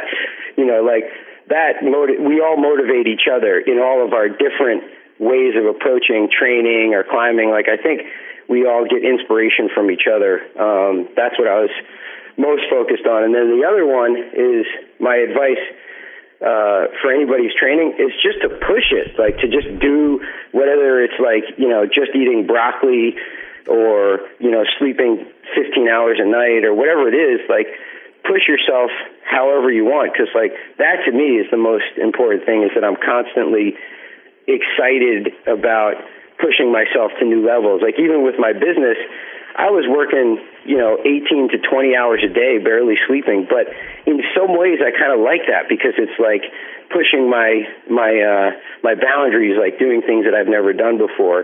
And in that, um, then I also want to get right back into what you asked me, which is I'm really grateful and appreciative of the people who do support me and you know, even from back when I was with Red Bull, I love those guys for, you know, helping me for many years pursue my dream and live a life of being a climber. I mean, I and also helped me start my own company because they taught me a lot about you know sticking to who you are. I mean, Red Bull was always Red Bull, and you know, starting Pudge Knuckles, it's like, hey, I'm going to do me. You know, I'm going to do Pudge Knuckles. I'm going to have a coffee company that's started by climbers. You know, and then going into my business partner, Hartje Andresen, or excuse me, I should say it for Hatia Andresen, like the way she says it.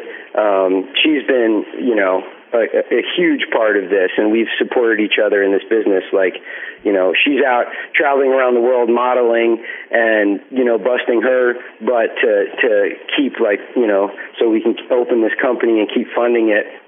And I'm back here on the home front working my ass off to keep you know, keep perfecting the different blends to create the energy drink or to open the cafe. So she's been like, you know, literally my other half with this. And then, of course, it would be total nonsense to not thank my family because my family, my both of my parents, um, are very supportive and very helpful. I mean, we're not, they don't, they're not particularly rich, but in any way they can, they've been, you know, just keeping the support, whether it's coming in and helping me paint at two o'clock in the morning. My dad helped me build my bouldering wall, and uh, he's not a climber at all. He thinks it's very strange the whole rock climbing thing, but he came in and helped me like, you know, get the bouldering wall up. So the the most important people in my life right now are my family and Hartja. Um, and unfortunately.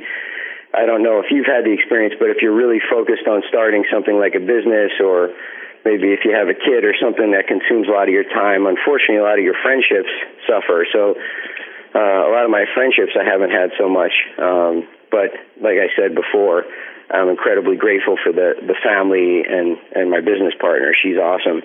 And then, of course, uh, I have to say, uh, you know, keeping my eye on people like you and these little inspirations uh, who I'm like, shit, you know, look, look at this person over here climbing this thing, or, you know, look, Jurgen's looking so cut and lean. Yeah, which by the way, I don't know how you asked me about my training. I look at pictures of you, I'm like, what the hell? This guy is like a, a machine, you know? so, you know, that's pretty much it for now. And, and then, of course, um, the, the crew of, people that nobody will probably ever hear of, or maybe one day they will, but like the posse here in New York that I, I make my coffee with and, um, you know, like love to give those guys a big shout out because they're extremely helpful. And in terms of where they can follow me, just pudgeknuckles.com. I mean, I'm redoing the website next week and I'm going to start posting all of our, our climbing and the energy drinks and all of that stuff will be accessible on our website. So that's going to be really cool. Thank you for your kind words, Mr. Greene. And well, you know, maybe that's why you are having a coffee and building your dreams, and my dreams are also here with my clients. I'm coaching and the books and everything. I mean, part of my world is between your world and the really sophisticated world. I mean, I make a deal of it. I try to make sports scientific the practical way and the winning way. And I hope this is also the way you will live your life. I mean, one thing's for sure, the only thing that counts is the top. And I think we have reached the top of a great Platin podcast. And I, Jürgen Reis, am really honored to finish this with the, can we call it the official Planet Ivan Greene autumn or something like this. Your music, yeah? Okay? Yeah, man. And hey, I want to say one more thing. You got to keep me informed of the scientific stuff because that's how we help each other. Like, I'm all about just going, going, going, and, you know, like, you know, just experimenting with new shit on my bouldering wall or new coffee drinks. But like, it really helps me to hear things like when you send me articles or shoot me an email or tell me like, hey, actually, coffee does help your joints. I'm like, thank God Jurgen's over there doing some scientific research on this shit, you know. So, you know, hey, keep me informed. Like, I, I'm not saying like the scientific research is in any way, shape, or form not helpful because that stuff really is helpful. Because people do ask me, that, hey man, like how much caffeine does your coffee or is you know is this stuff? How do you climb and drink you know coffee or whatever? So like you know you keep me keep you know keep me supported by your information as well, and I'll I'll try to get some sleep soon. All right. But now you have a big, big day in front of you. And I think really more important than the amount of coffee or maybe also the hours of training is the crush factor. And well crush. we'll keep in touch anyway. You have to send me music and pictures and just ask me the questions again and i will answer them. After returning from germany you have my word. I will give you some scientific support if you want me to. Mr Greene it's an honor for me. Thank you Thank you, and thanks everybody for listening. And uh, you know, the crush. May the crush be with you. Right. That's going to be, I think, the next name of the one of the drinks is going to be called the Crush. This is a mantra. This is a mantra. Yeah. Stick to this name, Ivan. May the Crush be with you. All right. Thanks, Jurgen. Thanks, Ivan. So much hate, so hard to live in. So much taken, so little given. So much faking, so little real thing. So much rage and so little healing. Sorry trees, no soil to grow in. Sorry wildlife, no place you're going. Sorry kids, no earth to live in. Oh, Father, this can't be forgiven. Father, this can't be forgiven. But I won't shut down. No, I won't shut down. No, I won't shut down. Construction now. Eat up all the ancient sunlight, shit out Earth's destruction. These fancy looking eco terrorists, they ride around, they wave their fists. Look what I've got. Look what I've got. Look what I've got. Look what I've got. But I won't shut down. I won't shut down. I won't shut down. I won't shut down.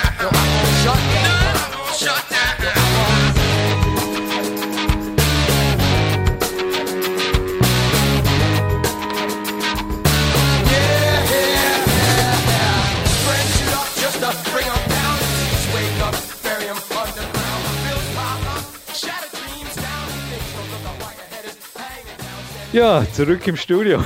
Die Sonne scheint immer noch. So ein Zufall. Wie war das, wie war das Interview?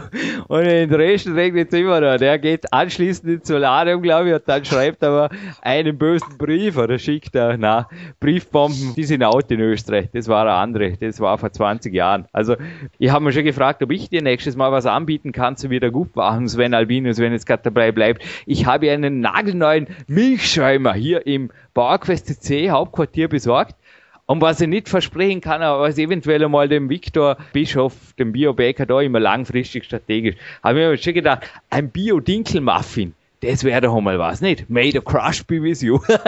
das das wäre mal ein gutes so Event, ein richtig, wenn wir das mal. Ein richtig crushiges, weißt du, so ein, so eine Art Zwiebackpartier. Na, Muffin ist eigentlich weich, gell? Mann, der ja. Typ weiß nicht mal, was ein Muffin ist. Nein, ich habe echt noch nie so ein Ding gegessen. Ich habe das immer nur in den Filmen gesehen. Echt, das ist mir jetzt gerade eingefallen. Ich habe noch nie in meinem Leben, also ich glaube Holz, zumindest kann ich mich derzeit nicht erinnern. Das kann man nicht vorstellen. Das, das runde Ding mit den äh, geschätzten, keine Ahnung, 500 Schrottkalorien. Und hast du schon mal ein echtes Muffin gegessen? Was so mit Schokoüberzug und Streuseln da drauf oder was, was sehe ich, wie man, wie man so richtig bei den, die Polizisten in den Filmen, in den amerikanischen Essen, das ja immer, oder? Die Dicken. Hast du ja, schon mal sowas genossen? Früher bestimmt und jetzt esse ich regelmäßig Muffins, aber allerdings meine eigenen gebackenen. Also, nein, nein, nein, nein, nein, das gilt natürlich nicht. Wie gesagt, ich habe gerade gesagt, ich meine, so ein Bio-Dinkel Victor Bischof Muffin, das würde ich natürlich auch essen, speziell am Trainingstag. Aber so ein richtiges, fettes, was ist denn da drin eigentlich? Also, der Weiben ist auf jeden Fall ziemlich egal und ja, ich will es eigentlich gar nicht so genau wissen. Was wird drin sein? Zucker, Mehl? Ich wollte gerade sagen, Butter. auf jeden Fall wäre der Tag auf jeden Fall jetzt schon vor Moderation der Sendung. Ich glaube, mit so einem Frühstück äh, würde meine Stimme vielleicht eine Spur anders klingen. Also ich liebe auf jeden Fall die Kämpfe.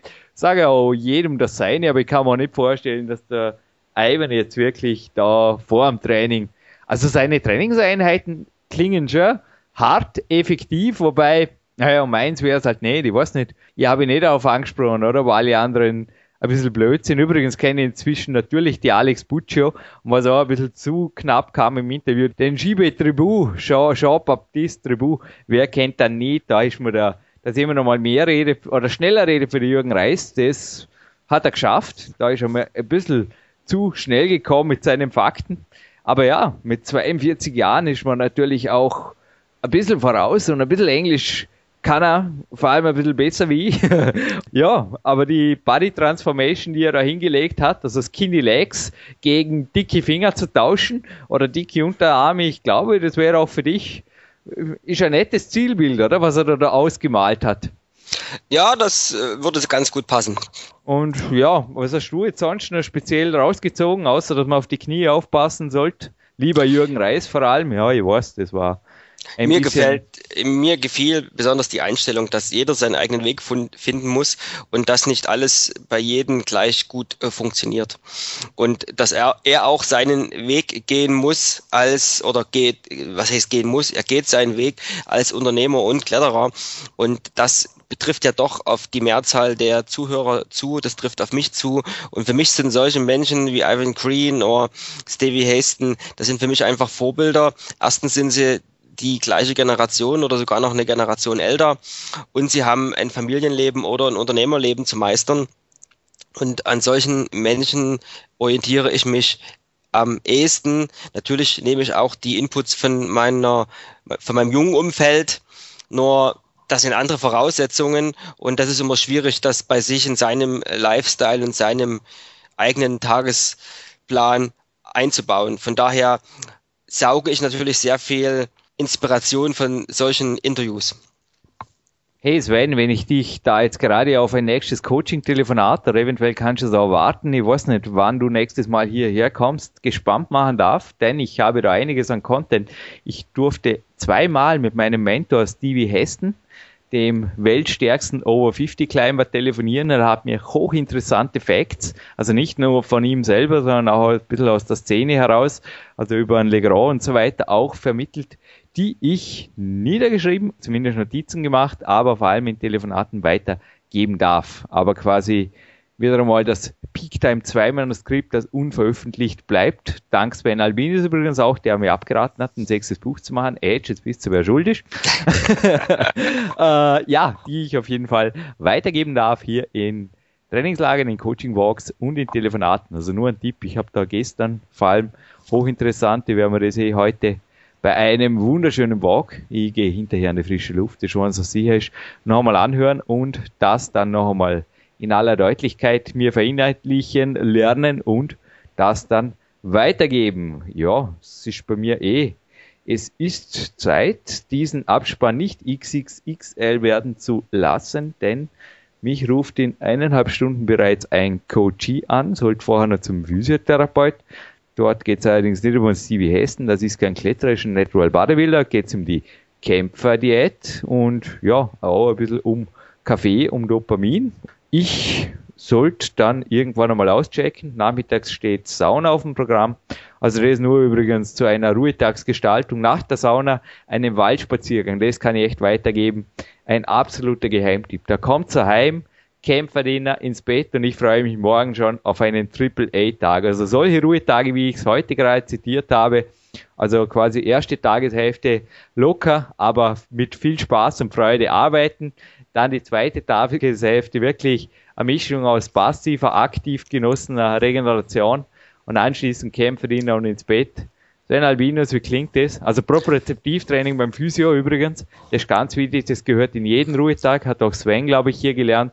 Und was ich momentan beim Physio ein bisschen dran bin, da bin ich auch froh. Danke, Hanno Albeisen, dass du mich an dein Ultraschallgerät ranlässt, denn das ist wirklich eine tolle Geschichte. Ich habe ein bisschen einen Ellbogen, der ab und zu zwickt, aber dank Ultraschall lässt sich das einfach super sofort therapieren. Oder Coach nächste Woche hat übrigens einen Termin beim Hanno Albeisen und beim Rudi Pfeiffer also oft lassen sich Dinge hier kombinieren. Du warst schon mit mir auch schon beim Hanno Sven. Also ich glaube, solche Dinge sind schon, sorry, auf Teneriffa habe ich es eben nicht gefunden.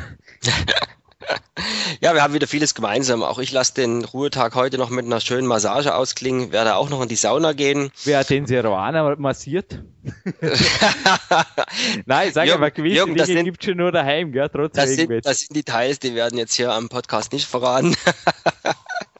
Hey, komm, hey, her damit. Spanische Geheimnisse. Ja, nein, aber das äh, zeigt auch, dass äh, man am Ruhetag sehr aktiv sein kann und für die Regeneration und für kommende harte Trainingstage fit sein kann. Hoffe, bei uns wird es morgen so sein, dass das Wetter ausreicht, dass wir in die Franken fahren können. Das wird unser A-Tag sein morgen und am Sonntag. Und von daher freue ich mich riesig drauf. Und jetzt sollten wir noch ein Gewinnspiel machen, damit du wieder schnell an die Luft kommst und deine Termine einhalten kannst. Und auch ich habe auch noch einiges heute abzuarbeiten. Ein riesengroßes Dankeschön möchte ich auch noch, genau wie der Ivan Greeny. Green, Green heißt er, nicht Greeny. Greeny schreibt er sich, gell? Wird der Ivan Green anbringen, auf jeden Fall auch bei dir. Sven Albinus, der mit mir einfach mit einer strategischen Geduld eines Flugzeugträgers, du bist einfach immer auf die Minute genau am Voice-over IP-Phone oder am Telefon und hast mit mir schon so viele Kletterer an und ab moderiert, nicht zu vergessen die eigenen Podcasts. Also Koffein mit C geschrieben übrigens in die Suchfunktion einzutippen macht Spaß. Albinus mit weichem B geschrieben und sonst wie sich's ausspricht, aber noch mehr, weil das führt zu noch mehr Erfolgen. Hey, du bist einfach ein Held und genauso, danke, ich schaue jetzt gerade zum Elternhaus gerade rüber, mein Vater, mein größter Mentor, dass du mir das ermöglicht hast, dass ich wirklich den Schritt mit nicht einmal 20 in die Selbstständigkeit und anschließend das Vollprofi-Klettertum wagen zu dürfen. Denn ohne ihn oder ohne die Unterstützung meiner Familie hätte das nie geklappt oder hätte ich mich das vielleicht auch nicht getraut, wäre auch lieber in einem sicheren, aber langweiligen normalen Beruf geblieben. Und ich glaube, Sven, auch bei dir, gewisse, es gehört einfach ein Team dazu, dass man gewisse Schritte wagt, sei es die Selbstständigkeit oder wirklich ein Profitum oder auch ein Lebensunternehmen, Künstlertum, egal wie. Hauptsache es geht gut hinterher und es geht einem gut, man ist glücklich damit. Und ab und zu ist auch ein bisschen weniger mehr. Ich spreche jetzt speziell auch von materiellen Dingen, oder? Ja, absolut. Und das Wichtige ist, das hast du auf den Punkt gebracht, einfach glücklich zu sein und alles das zu haben, was man braucht dafür. Und dann hat man ein tolles Leben. Ja, und ich wünsche dir auch in Kürze wieder Sonnenschein. Den kann ich leider jetzt im Moment nicht hochzaubern, auch wenn ich es gerne tun wollte. Aber ein herzliches Dankeschön jetzt noch einmal an mein Team hier, an meine Hauptsponsoren natürlich und auch an ClimbX. Da kommt ein Preis heute, nämlich ein T-Shirt von ClimbX, kommt von Joe Garland, war ja drüben in der USA, er hat mich eingeladen, der Geschäftsführer und war auch eine super Woche oder super Zeit, auch dort mit Dominik Feischl war jetzt gar kürzlich auf dem letzten Podcast, alle, die es versäumt haben, Podcast 400 auf jeden Fall, anhören, live aus Portland aufgezeichnet. Und was live in Dormen entstand, das war die Peak Days DVD und die geht heute genauso. Jetzt zum Gewinnspielpreis dazu wie ein Soundtrack, das Digitalprodukt von Marc Prozzi. Und hier ein kurzer Hinweis, wenn jemand von euch einen YouTube-Film produziert und da einfach nicht gesperrt werden will von der GEMA, weil er irgendeine Musik hinterlegt und hinterher eine äh, Rechnung bekommen will von irgendeiner Recording Company oder von einem Künstler selbst, äh, Marc Proze komponiert und arrangiert für nicht, auch nicht so großes Geld, auf jeden Fall euren Wunsch-Soundtrack, der dann auch 100% copyrightfrei ist und auch nicht bei der GEMA bei YouTube gesperrt wird. Das nur ein Tipp am Rande für alle, die sich mal verewigen wollen mit was auch immer, einarmigen Klimmzügen, einfingerigen Klimmzügen oder Begehungen der Aktion direkt. Aber das muss ich jetzt noch kurz hinterfragen. Hättest du es ihm zugetraut? Ich irgendwie Naja, so 50-50. War auf jeden Fall gespannt. Mir hat, mir hat die Einstellung äh, gefallen und ja, auch die, ja, die, An, die Ansagen in seinem ja. äh, 334er Podcast. Das hat mir sehr gut gefallen. Das andere kann ich nicht beurteilen, weil ich habe ihn noch nie klettern sehen. Auch bis, bis mal in, auf einem Video oder so und ich kenne ihn persönlich nie. Ich kenne die Route nie, von daher kann ich mir da kein Urteil erlauben. Aber mir gefielen die Ansagen, dass man sich eben einfach auf Dinge konzentriert, die man will und sie einfach versucht und dann sieht, was geht und was nicht geht. Also wer sich dafür interessiert, für diese Strategie, einfach nochmal den ersten Podcast nachhören, den 334er. Das sind sehr, sehr interessante und super Aussagen von ihm.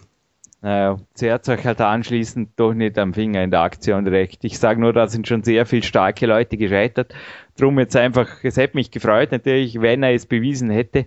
Knieunfall kam dazwischen. Wir wissen nicht, wenn und ich kann auch dasselbe wie das Wenn nur sagen, ich habe ihn nicht gesehen. Mir ist natürlich mal interessiert ihn auch. Ich habe ihn nach Dormen eingeladen, ihn hier am Campusboard zu sehen, denn ich weiß natürlich auch hier inzwischen die Vergleiche. Also ich kann ihn direkt mit anderen Weltcup-Kletterern dann vergleichen und auch Leuten, die, ich kenne jemanden, der die Aktion direkt schon gemacht hat, ja, Christian Windhammer, weiß circa, wie stark seine Fingerkraft ist und da einfach direkte Vergleiche machen zu dürfen, wäre mir eine Ehre gewesen. Aber vielleicht ergibt sich in der Zukunft mal. Was sich auf jeden Fall jetzt in der Gegenwart ergibt, ist das Gewinnspiel. Wie gesagt, Big Day Soundtrack von Marc Protze arrangiert, die Big Days DVD sowie ein T-Shirt von Klein. Danke Joe Gale nochmal. Kommt dazu bitte halt eure T-Shirt-Größe gleich aufs Kontaktformular der PowerQuest.cc posten, gemeinsam mit der Gewinnfrage, die da wäre nicht so schwer für alle, die zugehört haben. Und zwar, er hat da einen Boulder und ich habe leider kein Bild bekommen davon. Ich hätte gern eins, denn es war garantiert an meiner Mentalwand gelandet. Aber ja, so ist halt ein anderes Bild an meiner Mentalband, übrigens eins mit Sonne und Meer. Aber ja, wie gesagt, wenn ich da jetzt den Kopf nach rechts drehe, also Bild links, Sonne und Meer, Bild rechts, Sonne und Schwäbisches Meer, ist ja nicht viel Unterschied, nur das eine Salz und das andere Süßwasser ist. Okay, aber zurück zur Gewinnfrage. Er hat mir das Bild nicht gemeldet, eines Boulders. Und da ist eine sehr, sehr athletische Kletterbewegung drin. Und die hat im Turnsport sogar einen Namen. Und zwar ist es eine Traumübung im Turnsport. Ich habe sie auch in meinen Büchern, weiß allerdings nicht mehr in welchem von den fünften. Ich habe es irgendwo erwähnt. Ja, ich muss wirklich kein sechstes schreiben, sollte lieber meine eigenen Fünfer mal lesen, dass ich die auswendig kann. Sven Albinus passt schon. Außerdem ist das sechste geschrieben, steht den Coaches zur Verfügung. Sven kann es hinterher eventuell noch kurz bestätigen. Und ich hätte gerne gewusst, wie heißt diese Turnsportübung? Ist mir egal, ob ihr das jetzt im O-Ton von Ivan Green, sprich Englisch oder Deutsch schreibt. Ich habe mehrere Namen. Ihr wisst, was gemeint ist. Ich auch, wenn es ankommt. Und ja, dann geht der Preis ruckzuck zu euch. Aber Sven, das Big Time 2 Manuskript, ist das mehr als ein Gerücht, dass man damit noch mit Gerüchten, also die Aktion direkt, das können wir als Gerücht stehen lassen, ob das der Iving Green gegangen wäre oder nicht, aber ich glaube, Big Time 2 ist faktisch, oder? Das absolut, also das habe ich ja schon mehrfach bestätigt und es ist nicht nur faktisch vorhanden, sondern es funktioniert auch, weil einige von den exzellenten Strategien auch mich weitere Schritte nach vorne machen lassen haben und von daher ist es sehr wohl kein Gerücht. Bestens. Aber übrigens, wie gesagt, sowohl die letzte Zeit durch uns Stevie Hesten als auch auf Teneriffa einiges an Wissen ergänzen dürfen. Also ich traf dort einen spanischen Kletterer, der übrigens mit der spanischen Nationaltrainerin bereits einen Lehrgang oder ein Lehrwart absolviert hat und das war, oder sowas dazwischen, ich weiß nicht, wie das in Spanien genau hieß, auf jeden Fall hat er eine Trainerausbildung, hat das Wissen mit mir geteilt und auch das ist in das Manuskript mit dem, ja, Never-Ending Redaktionsschluss kommt man vor, es wird immer wieder ein bisschen erweitert, sei es um die Kämpfe der 3-1 oder eben jetzt wieder um neue Trainingsstrategien eingeflossen. Gut, aber ich würde sagen, ein ausgezeichneter Platin-Podcast nähert sich dem raschen Ende. Sven Albinus macht was? Kaffee trinken. Kaffee trinken, abwarten, bis die Sonne kommt oder die Masseurin oder, naja, dir fällt heute schon auch noch ein, wie du die Frage beantworten kannst, was kann ich jetzt tun, damit es mir noch ein bisschen besser geht, oder? Absolut. Morgen wäre ein A-Tag? Ja, wie gesagt, wir werden in die Frankenjura starten. Geil und werden dort ordentlich krachen lassen. Aktion direkt. Tut er nicht weh. Ich will dich da in Peak County sehen und zwar mit zehn gesunden Fingern. Du, es sagt das nicht. Also ich denke, wenn überhaupt, hat das noch ein paar Jahre Zeit. 8b, oder? Bleiben wir ja. mal zuerst bei 8b. Ja. Alles klar. Step by Step.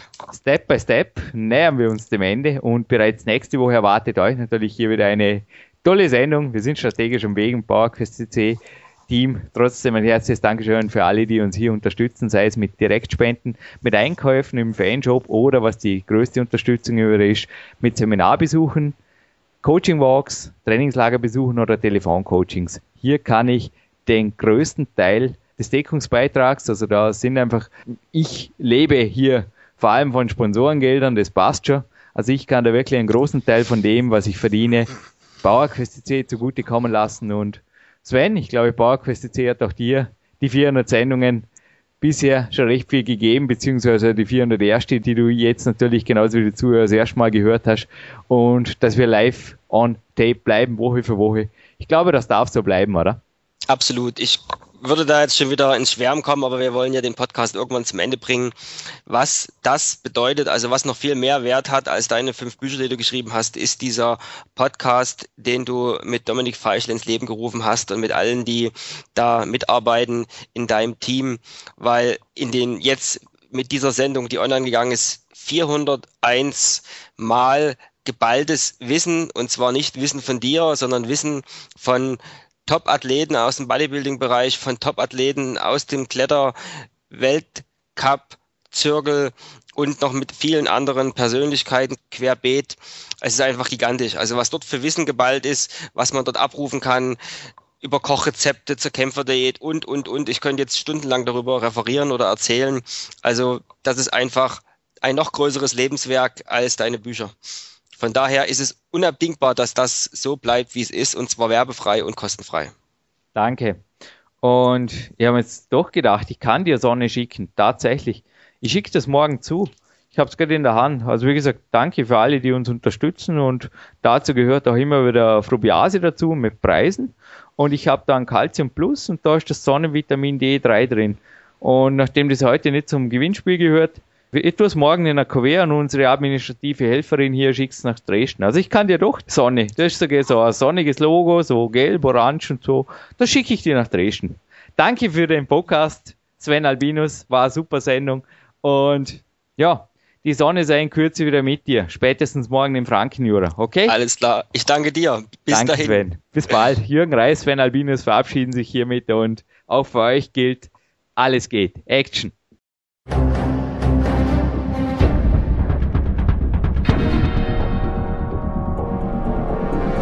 Alle Fitness-Bestseller der Peak-Trilogie, kostenlose Newsberichte und weitere Podcasts von PowerQuest CC sowie Trainingssoftware, Supplemente und Trainingsausrüstung, Personal Coachings, Seminare, Workshops und mehr. Jetzt direkt im Internet auf www.peakprinzip.com oder www.jürgenreis.com.